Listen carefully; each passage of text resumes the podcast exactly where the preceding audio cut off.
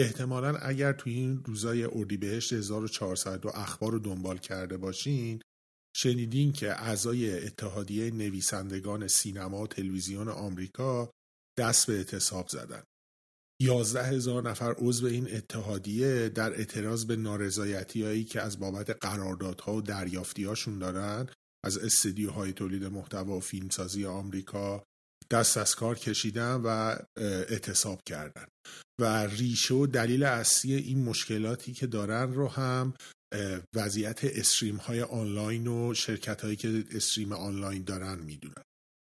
داستان از این قراره که حالا که خیلی فراگیر شده استریم های آنلاین و یه دونه دوتا شرکت هم دیگه نیست، تقریبا همه این کمپانی های فیلمسازی و استدیوهای فیلمسازی خودشون یه استریم راه انداختن و دارن.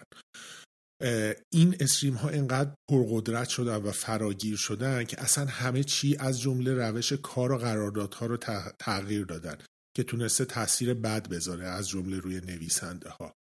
موضوع از این قراره که استریم های آنلاین فیلم و مستند و سریال روش دریافت هزینه و روش پول درآوردنشون از بابت عضویتی هستش که دارن، یعنی هر چقدر اعضا بیشتر بشه اونا میتونن پول بیشتری در بیارن و بابت همین موضوع باعث شده که در گذشته که استدیوهای فیلمسازی سیاستشون در تولید محتوا بیشتر متمرکز روی کیفیت محتوا بود سویچ بکنن روی کمیت محتوا. گذشته بیشتر به این فکر میکردن که یه موضوع دست اول باشه، خیلی موضوع جالبی باشه، کیفیت بالایی داشته باشه و همینم باعث میشد که معمولا هر اثری که ساخته میشه تا مدت‌ها طول بکشه، یهویی تا چند سال مشغول باشن استدیوهای فیلمسازی و همین باعث میشد که از جمله نویسنده ها تا مدت‌ها از بابت اینکه درگیر یک پروژه هستن و یه شغل دارن خیالشون آسوده باشه. میدونستن که کار دارن و درآمد دارن چون چند سال طول میکشید تولید و اثر. اما الان که مبنا میزان عضویت هستش در شرکت‌های استریم، بیشتر تمرکز روی کمیت و تعداد محتواهایی که روی پلتفرم قرار داده میشه. به خاطر اینکه هر چقدر تعداد محتوای تولیدی، تعداد محتوایی که روی پلتفرم هست بیشتر باشه، هم باعث میشه که اعضای قدیمی کماکان سرویسشون رو تمدید کنن، هم, هم اینکه باعث میشه اعضای تازه، مشتری تازه بیاد توی استریم. و از اونجایی هم که اینا خب سرویس‌های آنلاین هستن دیگه نی... حتما نیاز نیست به نظرسنجی تا بفهمن که کدوم محتوا خوبه. محتوا همینجوری کیفیتش اومده پایین‌تر به خاطر اینکه یه بودجه مشخص رو دارن روی یک عالمه محتوا تخصیص میدن که تعداد بیشتری هم ساخته بشه و از اون ورم میبینن خب مثلا کلیکی که باید روی یه دونه فیلم یا سریال بخوره از یه چیزی که پیش بینی میکنن خیلی کمتر بوده و همین باعث میشه که میبینیم خیلی از فیلم ها، سریال ها، مستند ها یا نیمه رها میشن یا دیگه تمدید نمیشه تولیدشون و از اینجور داستان ها و همین باعث شده که نویسنده ها مدت زمانی که درگیر پروژه هستن کوتاه بشه و از بابت امنیت شغلیشون دچار آسیب بشن.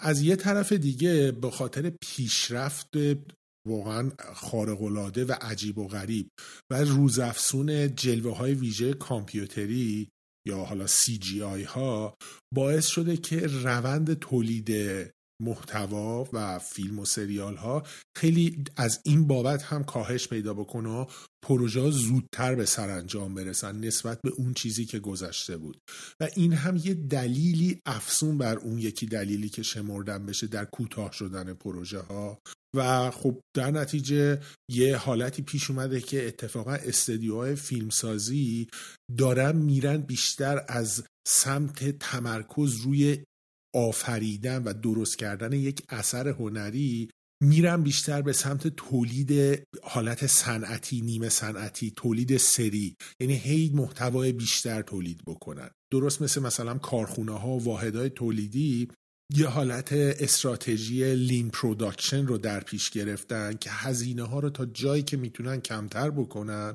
و سود پروژه ها رو ببرن بالا. یکی از راهاش هم اینه که مدت زمان نیروهای درگیر در پروژه رو کوتاه بکنن تا تا جای ممکن. حتی بعضی از نویسنده ها تو این اعتراضاشون من میخوندم گفته بودن که ما ممکنه تنها یک یا دو ماه درگیر یک پروژه باشیم. بعدش دوباره باید دنبال یه کار بگردیم. خب این خیلی به درآمدها، به پولی که میتونن در بیارن آسیب زد و دست به اعتصاب زدن. البته انجمن این نویسندگان تلویزیون و سینمای آمریکا پیش از این اعتصاب چند دور با نماینده های این استدیوهای فیلمسازی یه گفتگوهایی کردن، دنبال این بودن که به یه توافقاتی برسن، ولی خب به نتیجه‌ای نرسید و در نتیجه دست به اعتصاب زدن. نکته‌ای که هستش اینه که این اعتصاب خیلی با اهمیت و مهمه برای همچین صنعت خیلی بزرگی در آمریکا که خیلی اصلا آمریکا رو به صنعت سرگرمی و سینما و تلویزیون و ایناش میشناسن. این صنعت خیلی از پروژه هایی که داشت کار میکرد الان تعطیل شده، فعلا همه معلق موندن تا این تعیین تکلیف بشه، چون دیگه نمیان نویسنده های عضو اتحادیه سر کار. و حتی توی بخش تلویزیون هم خیلی آسیب زده. یکی از موضوعها و برنامه‌های بسیار پر هوادار و بیننده آمریکا تاکشوهایی هستش که تو شبکه‌های تلویزیون متفاوت آمریکا هر شب پخش میشه و خیلی بیننده، هر میلیون‌ها بیننده داره این تاکشوها. و الان بعد از آغاز این اعتصاب تمام این تاکشوها پخششون قطع شده و دیگه نمیتونن بسازن، چون نویسنده‌ها حاضر نمیشن توی برنامه‌های تاکشو. پونزده سال پیش، یعنی سال دو هزار و هشت، هم همین انجمن برای یه سری خواستای صنفی دیگه اعتصاب کرده بود و توی اون زمان که صد روز این اعتصابشون طول کشید، برآورد شد که تنها به اقتصاد شهر لس آنجلس که بیشتر این نویسنده ها استدیوهای فیلمسازی اونجا قرار دارن، سه میلیارد دلار آسیب زده شد، زیان پولی وارد شد بهشون. اما اون چیزی که باعث شده که من به این موضوع بپردازم نه خود اعتصابه، بلکه اون اتحاد و اون اتحادیه هستش که یه همچی قدرتی رو به این نویسنده ها داده، اون هم در یه کشوری مثل آمریکا که اونقدر سرمایه داری و شرکت ها قدرت دارن و به ویژه مثلا یه چیزی مثل صنعت فیلمسازی بسیار صنعت توانمند و نیرومندیه، بتونن جلوی اونا مقاومت بکنن و خواستای خودشون رو خواهان بشن. برای همینه که من فکر کردم پرداختن به این بحث اتحاد، درست شدن اتحاد و اتحادیه چقدر میتونه مهم باشه و چه نمودهایی هم در فضای غیر کسب و کار و بحث مدنی میتونه داشته باشه. سلام، من فرشید عزیزی هستم و شما به قسمت سی و هشت مجموعه راهبر با موضوع اتحاد و اتحادیه گوش میکنید. هدف راهبر پرداختن به موضوعهای فضای کسب و کار و مدیریتی هست که البته نشانه‌های بکارگیری و پیاده سازی این موضوعها رو میشه در بسترهای غیرکاری هم یافت و بررسی کرد. در کنار نسخه پادکستی شما میتونید برای دریافت اطلاعات تکمیلی از موضوع مورد بررسی نسخه تصویری همین قسمت رو هم در یوتیوب راهبر ببینید. تاریخچه شکل‌گیری اتحادیه‌ها به شکل امروزی برمیگرده به سده هجده و نوزده میلادی. اون سده ها زمانی بود که در واقع انقلاب صنعتی به اوج خودش رسید و کارخونه ها تولیدهای صنعتی و خیلی بزرگ دیگه بسیار گسترش پیدا کرده بودن و نیروهای کار به شدت درگیر این موضوع بودن، یعنی یه بخشی بزرگی از نیرو... نیروهای کار جامعه ها مشغول به کار بودن در زمینه های در کارخانه های صنعتی. توی یه همچی شرایطی بسیاری از کارگرها این شرایط براشون پیش بیاد که حقوقشون پایمال بشه، از دستمزد، ساعتهای طولانی کاری، فضای نامناسب محیط کار و خیلی مشکلات دیگه، ایمنیشون، بهداشتشون، و همین آروم آروم باعث شدش که به فکر تشکیل یک اتحادیه و دوره هم جمع شدن بیفتن. نخستین اتحادیه ها هم در بریتانیا که اون موقع خیلی هم صنعتی بود شکل گرفتن، ولی بعد از اینکه یه بخش بزرگی از مردم اروپا به آمریکایی که دیگه اون موقع به استقلال هم رسیده بود و به سرعت داشت صنعتی میشد مهاجرت میکردن و مهاجرت کرده بودن، باعث شد که هسته های شکل‌گیری اتحادیه کارگری هم اونجا رخ بده و فدراسیون کار آمریکا یا ای اف ال تو هزار و هشتصد و هشتاد و شش در این کشور بنا نهاده شد که بانی خیلی تغییرات و بروزرسانی ها در اتحادیه ها و تقابلشون با کسب و کارها در آغاز در آمریکا و بعد هم در جهان شدش. و پس از مدتی هنگامی که به قدرت اثربخشی و توانمندی این اتحادیه ها همه رسیدن و دیدن که چقدر میتونن این اتحادیه ها توانمند باشن و کارهای بزرگ انجام بدن، باعث شدش که در زمینه ها موضوع های دیگه هم اتحادیه ها را بیفتن. موضوع های مثل مثلا برابری جنسیتی، برابری دین، اقوام، موضوع های ایمنی، موضوع های بهداشتون، خیلی موضوع های دیگه. اتحادیه گوناگون شکل گرفتن که به دنبال احقاق حقوق هر کدوم از صنایع و هر, هر کدوم از موضوعهایی که درش درگیر بودن بودن این اتحادیه ها. تا اینجا من به چرایی تشکیل اتحادیه ها از نگاه کارگرا و حالا کنشگرا پرداختم، اما این داستان و این موضوع یه سر طیف دیگه هم داره و اون هم شرکت ها و صاحبان صنایع و دستاندرکاران هستن که همیشه واکنششون یا دست کم معمولا واکنششون در برابر تشکیل شدن یه اتحادیه منفی بوده و تا جایی که میتونستن در برابرش جلوگیری ازش جلوگیری کردن و در برابرش مانع تراشیدن. خوبه که یکم صحبت کنیم که چرا شرکت‌ها و صاحبان صنایع این کارو کردن، چرا مانع تراشی میکنن. نخستین و مهمترین و آشکارترین دلیلش بحث هزینه است. به خاطر اینکه اتحادیه ها برای, برای بهتر شدن یک سری موضوعهایی شبیه دستمزد، محیط کار، شرایط مرخصی، جبران خدمت، ایمنی محیط کار و از این جور چیزا فعالیت میکنن و همه این موضوعها هزینه زا هستن و هر شرکتی و هر سازمانی، هر صنعتی در ذات خودش هدف اولیش اینه که پول در بیاره، سودآور باشه، بتونه درآمدزایی بکنه و خب هر چیزی که جلوی این درآمدزایی رو بگیره و این سودآوری رو کاهش بده طبیعتاً باعث میشه که یه مقاومتی از سمت اون نهاد کسب و کار در برابرش درست بشه تا این هزینه ها رو جلوش رو بگیره. دلیل دومش تأثیری هستش که اتحادیه‌ها میتونن در ساختار قدرت بذارن، یعنی اینکه با شکل گرفتن اتحادیه و یه نهاد قدرتمند یه نیروی کم و بیش از نگاه توانمندی، از نگاه قدرتی که داره برابر با اون مدیران ارشد حالا کارخونه و صنعت پیش میاد که میخواد بشینه این ور میز و باهاشون مذاکره بکنه و به دنبال گرفتن حق بشه. در نتیجه اون مدیران ناچار میشن که اون حقشون رو، در واقع اون قدرتشون رو با اونها تقسیم بکنن و برای همینه که مقاومت میکنن در برابر شکل‌گیری اتحادیه ها. دلیل سوم تأثیری هستش که بودن اتحادیه ها روی چرخه و فرایندهای روزمره و اجرایی یک صنعت یا کارخونه یا شرکت میتونه داشته باشه. یعنی هنگامی که اتحادیه ها نباشن، مدیران یه بخشی میخوان تصمیم بگیرن بر فرض ساعت کاری رو افزایش بدن به دلیل اینکه مثلا نیاز برای محصولشون زیادتره. میان چیکار میکنن؟ در نبود اتحادیه برفرض میان اعلام میکنن که باید هر کارکن، هر کارگر در هفته دست کم غیر از اون چهل و چهار ساعت کاری که انجام میده، دو تا شیفت هشت ساعت هم به صورت اضافه کار باید شرکت بکنه. و نکتهش هم اینه که اینو میگن حتما باید اضافه کار باشه که همون قانون چهل و چهار ساعت پایمال نشه، نتونن از دید قانونی بهشون گیر بدن. هم هم این که اگر کارگرها این کارو نکنن اخراجشون میکنن، میگن باید دوتا هشت ساعت رو شما حضور داشته باشین، ما حالا یک و سه دهم هم به شما حقوقو پرداخت میکنیم ولی باید باشین، به خاطر اینکه نیاز به محصول بالاست. در یه همچی حالتی چند تا مدیر بالادستی جمع میشن، با هم صحبت میکنن، پیشبینی فروش میاد، خلاصه یه جمع‌بندی میکنن، یه رأی صادر میکنن، نتیجه جلسه اعلام میشه که بله باید همه اضافه کار وایسن.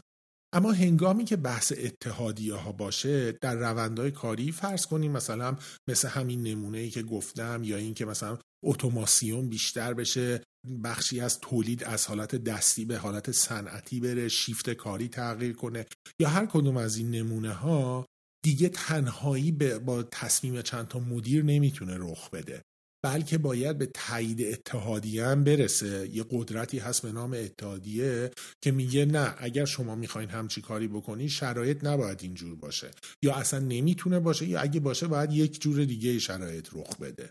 و در نتیجه در روندی که میخوان این مدیرها تصمیمهای مختلف رو بگیرن یک مانعی، یک بوروکراسی تازه‌ای و یک تایید تازه‌ای افزوده میشه که خوشایند اونها نیست. برای همین این هم دلیل سومی میتونه باشه که در برابر شکل گرفتن اتحادیه‌ها مدیران صنعت مقاومت میکنه. من یه نکته هم اینجا بگم، من هر جا دارم در حالا چه تا الان که صحبت کردم چه در دنباله این قسمت که صحبت میکنم، هنگامی که به بحث اتحاد و اتحادیه میپردازم منظورم شرایطی هستش که این اتحاد و اتحادیه برای رسیدن به یک هدفی، برای گرفتن یک حقی، یک درخواستی در حال مبارزه هست، یعنی یه اصراری پشتشه. وگرنه در حالتی که همه چی نرماله، این اتحادیه تنها یه دفتریه که خب یه چند نفر نشستن ته تهش کار نظارتی انجام میده، در اون حالت منظور نیستش. حالا این سه تا دلیلی که برای مقاومت شرکت‌ها در برابر شکل‌گیری اتحادیه‌ها در فضای کسب و کار گفتم، این رو نشانه‌ها و نمودش رو میشه در بحث‌های اجتماعی و مدنی در جوامع خودکامه و دیکتاتوری هم دید که اونها چجوری مقاومت میکنن در برابر شکل‌گیری اتحاد مردم. در طول تاریخ مطلقاً و مطلقاً هیچ حکومت خودکامه و دیکتاتوری رو پیدا نمی‌کنین که بحث و انگیزه به دست آوردن پول و ثروت و منابع ملی یک کشور، اون کشوری که درش دارن حکومت میکنن، دلیل اصلی این خودکامگی و رو رویاروییشون برای شکل‌گیری اتحاد بین مردم نبوده باشه. به صورت نرمال و در جامعه دموکراتیک هر کس با توجه به استعداد و توانایی و زحمتی که میکشه یه بخشی از اون ثروت تولید شده اون کشور بهش برسه. اما تو جامعه خودکامه و جامعه دیکتاتوری، برای اینکه اون ثروت ملی تنها در اختیار یه بخش کوچکی از طبقه حاکمیت و حلقه های پیرامونشون باشه، اونها هر کاری میکنن که اتحادی شکل نگیره. درست مثل شرکت ها که نمیخوان سودی که به دست میارن رو برای رفاه، برای موضوع های مربوط به نیروهاشون بیش از اون چیزی که نیاز هزینه بکنن، این هم دقیقاً در بحث مدنی و اجتماعی در حکومت خودکامه همینه. یعنی اونها نمیخوان این ثروت محدود و جز به دست خودشون که هزینه میشه و انباشته میشه و این سیری هم ندارن تو این موضوع، جز برای اون به هیچ با هیچ کس دیگه شریک بشن و تقسیمش بکنن. این خط درآمدشون میخوان به هر شکلی برای خودشون باقی بمونه و به گمان من بحث ثابت موندن این خط درآمد از ثروت‌های ملی یک کشور تو حکومت‌های خودکامه خیلی خیلی مهمتر از یه بحثی مثل پابرجا موندن قدرتشونه. یعنی تمام این کارهایی که میکنن هدف اصلیش این موضوعه، نه اینکه حتما توی قدرت باشن. و نکتهش هم اینه که مهم نیستش که چه ایدئولوژی پشت این حکومت خودکامه هستش. حالا میخواد ایدئولوژیش کمونیستی باشه که مثلا بگه ما همه برابریم و اینها، که اصلا اینجور نیست. میخواد ایدئولوژی مذهبی و دینی پشت اون حکومت باشه، یا میخواد ایدئولوژی مربوط به این که مثلا مالی یه خانواده یا یه تبار رو یه گروه مشخص هستن که میخوان خودشون تنها حاکمیت بکنن. در هر حال این انحصار در درآمد و خط درآمد از ثروت ملی رول اصلی رو بازی میکنه. دلیل دوم که توی شرکت ها بود این هستش که این قدرت برابر رو پیدا می‌کردن نیروهای کار در برابر مدیران. توی حکومت خودکامه هم همینه. اتحاد مردم و نماینده اون اتحاد مردم یه قدرت برابری با اون حکومت خودکامه و دیکتاتوری پیدا می‌کنن که باعث میشه که قدرت چانه‌زنی داشته باشن. باعث میشه که اون حکومت رو، اون دیکتاتور رو پاسخگو بکنن برای کارهاش. اون یعنی دیگه نمیتونه همه رفتارها و تصمیمهایی که دلش میخواد رو انجام بده، بلکه باید بابتش مسئولیت پذیر باشه و بیاد توضیح بده چرا این کارو کرده، چرا اون کارو نکرده. چون دیگه اون قدرت میتونه از حساب کشی بکنه، باعث میشه که اون حکومت دیکتاتوری دو تا چاره بیشتر نداشته باشه، یا اینکه کلا کنار بره یا اینکه تن در بده به اجرای قانون. از این دو حالت دیگه بیرون نیستش. اینم بگم، من اینجا الان اشاره به قانون کردم، حالا جلوتر یه مقدار درباره ارتباط و پیوند قانون با این بحث اتحاد و اتحادیه هم خواهم پرداخت و صحبت خواهم کرد دربارش. دلیل سومی که تو بحث کسب و کار بهش اشاره کردم این افزوده شدن یه بخشی برای تایید اتحادیه‌ها برای تغییرات بود. تو حکومت‌های خودکامه هم همینه، به خاطر اینکه تو حکومت‌های خودکامه و دیکتاتوری اون کسانی که در رأس قدرت هستن، اون افراد خودکامه‌ای که هستن، دوست دارن هر چیزی و هر کاری و هر روندی به اون شکلی که اونها میخوان در کوتاه‌ترین زمان انجام بشه.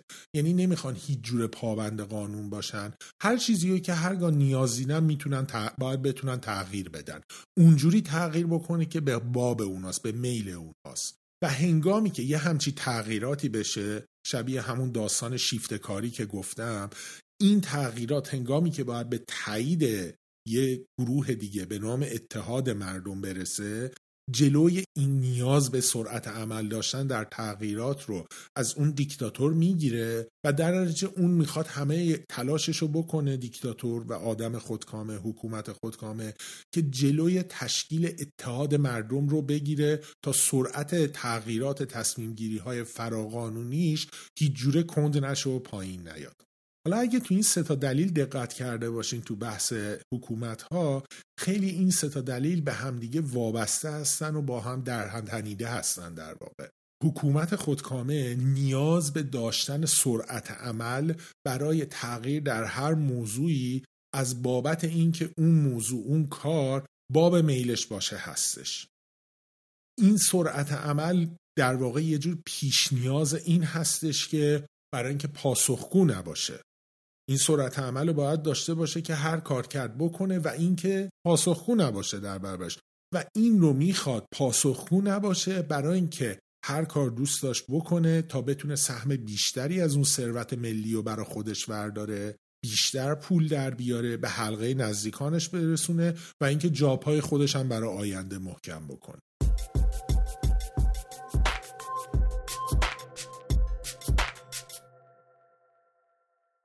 چند دقیقه پیش که من بهش اشاره کردم درباره پیوند قانون و بحث اتحاد و اتحادیه خواهم گفت، اینه که ممکنه یه سری آدم بعد از این هدفهایی که من شمردم از بابت داشتن اتحاد و اتحادیه گفتم، برگردن بگن خب شما همه اینها رو میتونید در بحث و چارچوب قانون هم پیگیری بکنی و در روندهای قانونی بهشون برسید. این موضوع به شرطی درسته که ما در یک جامعه و فضای دموکراتیک باشیم، به شرطی درسته که دموکراسی برقرار باشه، به خاطر اینکه در دموکراسی اون حکومت برآمده از رأی مردمه و در نتیجه برای پابرجا موندن، برای سر کار موندن نیاز به رأی مردم در آینده داره. پس نمیتونه هر کاری که دلش خواست بکنه و باید برای کارهایی که میکنه پاسخگو باشه. از یه سمت دیگه در جامعه دموکراتیک و آزاد رسانه ها آزاد هستن. رسانه ها میتونن، حالا میخواد تو فضای کسب و کار باشه یا حکومتی باشه، میتونن برن کنکاش بکنن، ته توشو در بیارن، ریزشو در بیارن، ببینن چرا فلان جا فلان کار رخ داده، فلان موضوع رخ نداده و بتونن گزارش بدن و به اطلاع همه برسه. اما هنگامی که جامعه دموکراتیک نباشه، دیگه اون نهادهای نظارتی و حکومت در واقع در هم تنیده میشن، میشن یکی، جفتشون میشن جزو هسته اصلی قدرت.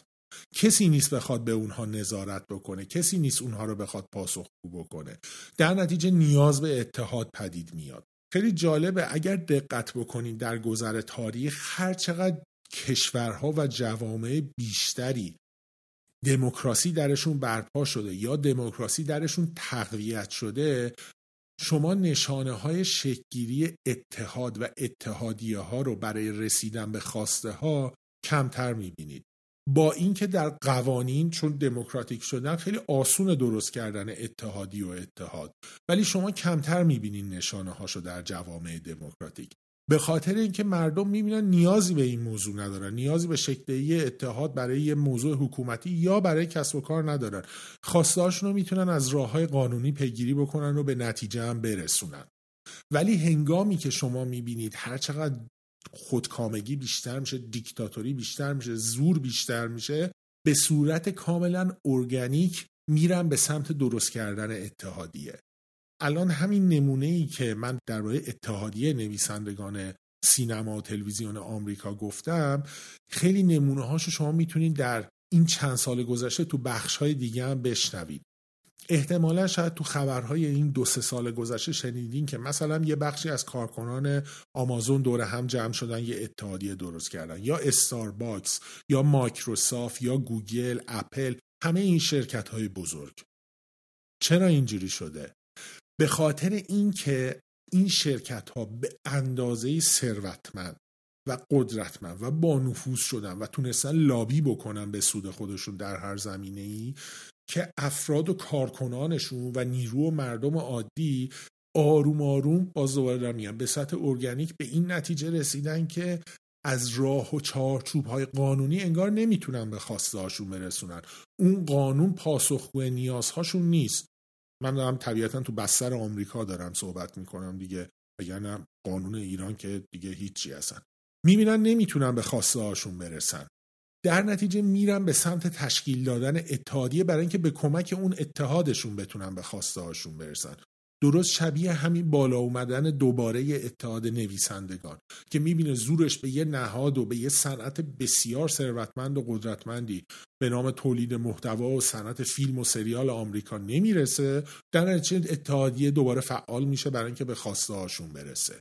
این شرکت ها آروم آروم انقدر پولدار میشن، در واقع خودشون میشن یه حکومت و یه جورایی تنه به تنه دیکتاتورا میزنن دیگه توی انجام فرایندهایی که تنها به سود اونها باشه، بیشترین سود رو براشون داشته باشه. حالا که تا اینجا من درباره امتیازها، بسترها و نکات مربوط به اتحادیه و اینکه چرا اتحادیه باید داشته باشیم و چه مقاومت‌هایی میشه صحبت کردم، خوبه که یکم درباره کیفیت اتحادیه هم صحبت کنم. اینکه چه نکاتی، چه موضوعهایی باعث پدید اومدن یک اتحاد بد یا حالا از اون طرف یک اتحاد خوب میتونه باشه. نخستین ویژگی یک اتحاد خوب اینه که باید بازتاب دهنده آرا و نظرات بیشتر اون افراد و نیروهای متحد شده باشه. من توی قسمت توزیع نرمال و اهمیت صحبت کردنم اینو بهش اشاره کردم که توی جامعه دموکراتیک آرا وقتی به آزادی بیان بشن و مشارکت داده بشن، تصمیم‌های کلانی که گرفته میشه بیشترین سود رو برای بیشتر افراد جامعه داره. این موضوع برای داستان اتحادیه هم پابرجاست.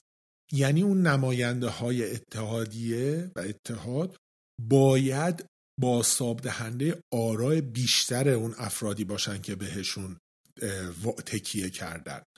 بزن یه نمونه بگم. شما فرض کنین توی یه صنعتی یه اتحادیه شکل بگیره از کارکنان آقا و کارکنان مرد اون صنعت.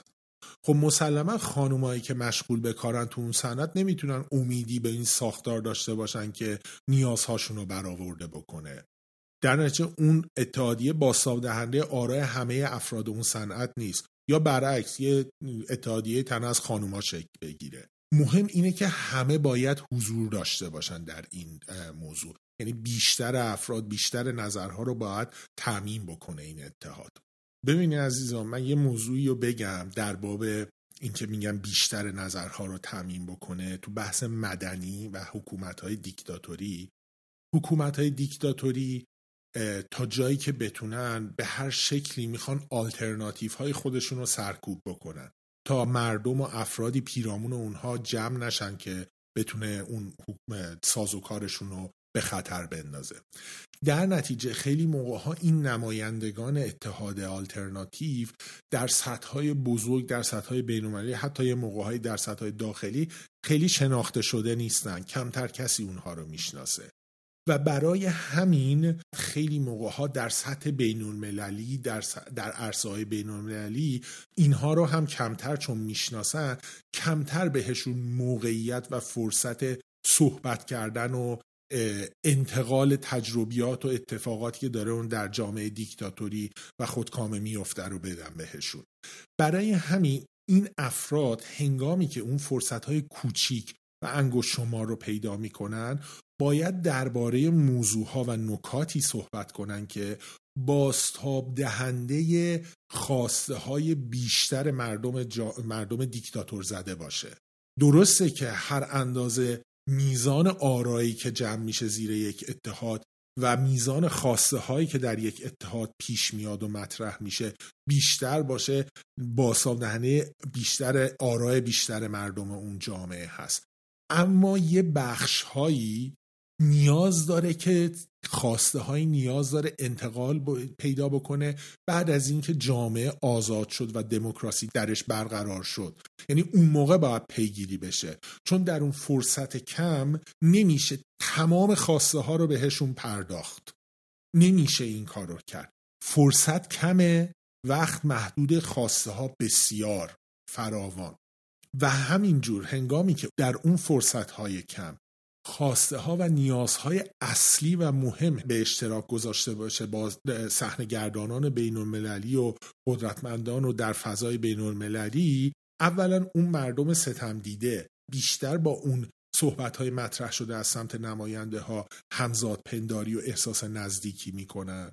همم این که اون صحنه گردانان بین المللی میبینن که آره این حرفایی که نماینده ها دارن میزنن بازتاب دهنده خواسته ها و رأی بیشتر جامعه هست، بیشتر اونها رو داره نمایندگی میکنه، درجه بیشتر بهش توجه میکنن. تو بحث آلترناتیف های حکومت خودکامه چون وقت محدوده بسیار موضوع هزینه و سود و دستاورد پیش کشیده میشه، مطرحه، باید بهترین بهره رو از اون فرصت های کم برد. دومین مشکلی که میتونه توی یک اتحاد بد رخ بده اینه که افراد فاسد و خائن بیان عضو اون اتحاد بشن.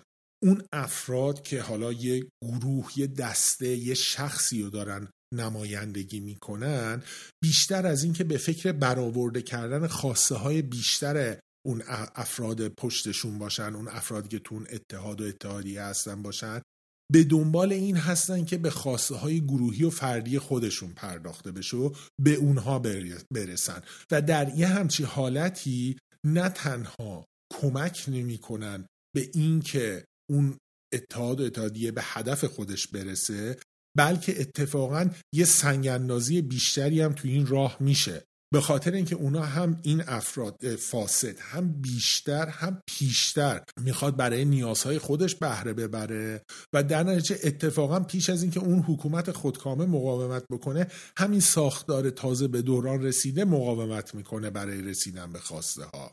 ممکنه حکومت خودکامه هم برگرده بهش بگه که باهاش یه توافقی بکنه، بگه من این امتیاز و این امتیاز رو به تو، گروهت یا افرادت میدم به شرطی که با ما همکاری بکنی. از اونجایی که یه همچی نماینده یا نمایندگان خائن هم هستن، حاضر میشه برای خودشون امتیاز بگیره به واسطه قدرتی که از برای اتحاد به دست آورده و حقوق دیگران رو پایمال بکنه و یه جورایی این مشکل و این مانع میشه مانع و مشکل داغ‌تر از آش. آخرین مورد از داشتن یک اتحاد بد، شفاف نبودنه، اینکه پنهانی انجام بشه. باید در یک اتحاد اینکه چه کسانی اعضا هستن، چه جوری میشه عضو شد، کی میاد، کی میره، جلسه ها چیه، موضوع ها چیه، پیگیری ها چیه، دیدارها چیا هستن و اینها اینها باید همه شفاف باشه، به خاطر اینکه توی بحث اتحاد یک هدف خیلی سرراست و مستقیم و مشخص هستش. تو همین داستان نویسنده ها ما میخوایم قراردادامون اصلاح بشه، خیلی پیچیدگی نداره، یه هدف مشخص هستش. در یک سازوکار اداری و بوروکراتیک نرمال، توی سازوکار دولتی، ممکنه برای رسیدن به اهداف اون سازمان یه سری لابیگری ها، جلسه ها، بدبستون ها، خیلی کارا انجام بشه برای این موضوع که بحث نظارت، حالا چه در فضای کسب و کار و چه در فضای غیر کسب و کاری، بر, بر عهده یه سری نهادهای مشخصه. تو فضای کسب و کار مثلا منابع انسانی و مدیریت و نمیدونم کنترل کیفی و اینها نظارت ها رو انجام میدن. تو بحثای حکومتی و غیر مثلا کسب و کار، فرض کنید سازمان بازرسی کل کشور این کارا رو انجام میده. ولی تو بحث اتحاد که همه چی مشخصه و هدف مشخصه، دیگه این داستان‌های سیاسی و ریزکاری و رندانه‌های سیاسی نباید بشه هسته اصلی اون اتحاد و کارهایی که انجام میده. من نمیگم نباید هیچ بدوبستونی و یه کار سیاسی انجام نشه. من دارم اینو میگم که این کارهای سیاسی باید به عنوان ابزاری در کنار هدف اصلی و پیش رفتن به سمت هدف اصلی اون اتحاد باید باشه، نه خود موضوع اصلی. خیلی موقع ها ممکنه یه بدبستون ها و کارها بخواد پشت پرده انجام بشه و کسایی که اون توافقو کردن نمیخوان چیزی فاش بشه که اونا تو اون توافق بودن یا چه چیزایی رو صحبت کردن، که این دقیقاً نقطه مقابل اون بحث شفاف سازیه که میگم.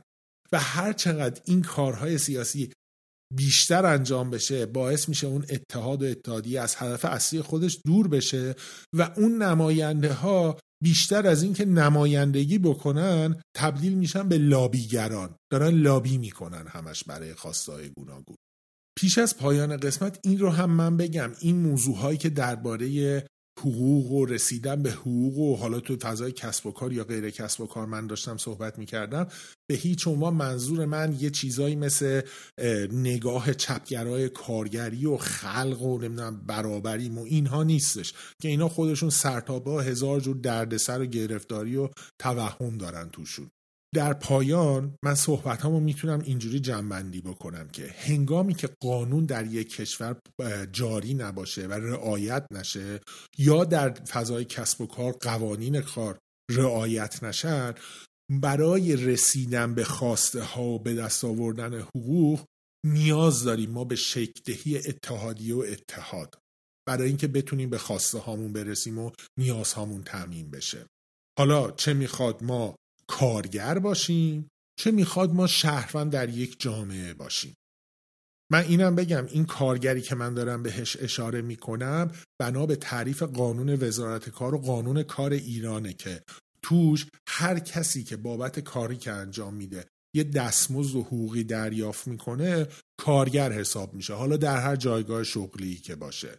اگر هم دوست داشته باشین تو قسمت‌های شش و هفت از فصل دوم پادکست راهبر با موضوع قوانین حقوقی وزارت کار و بندهایی که دانستن آنها سودمند هستند ما به شکل مفصل درباره بحث قانون کار ایران هم صحبت کردیم.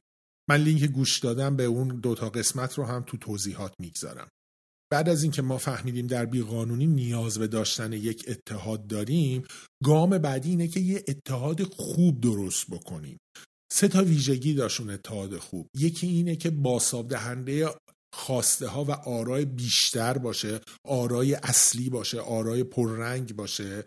دومیش اینه که ما نه به بهانه این که هر چقدر تعداد افرادی که در یک اتحاد هستن اتحاد و نیرومند بکنه به این بهانه تن در بدیم به عضویت هر فرد خائن و فاسدی تو اون اتحاد، که با این که شاید در آغازش که وارد اون اتحاد میشه خیلی همه کف و هورا و سوت بزنن و به به فلانی و این گروهش هم پیوست به این اتحاد، ولی به سرانجام نمیرسه و هنگام خروج خیلی آسیب بدی به اون اتحاد وارد میکنه و پیامدهای منفی داره. سومین نکته ای هم که صحبت شد بحث شفافیته. شفافیت و مشخص بودن کارهایی که یک اتحاد انجام میده یک اصل خدشه ناپذیره و قابل چشم‌پوشی نیستش و باید همواره این اصل پابرجا باشه. من فرشید عزیزی هستم. پاینده و پیروز باشین که قطعاً آینده از آن ماست. زن، زندگی، آزادی.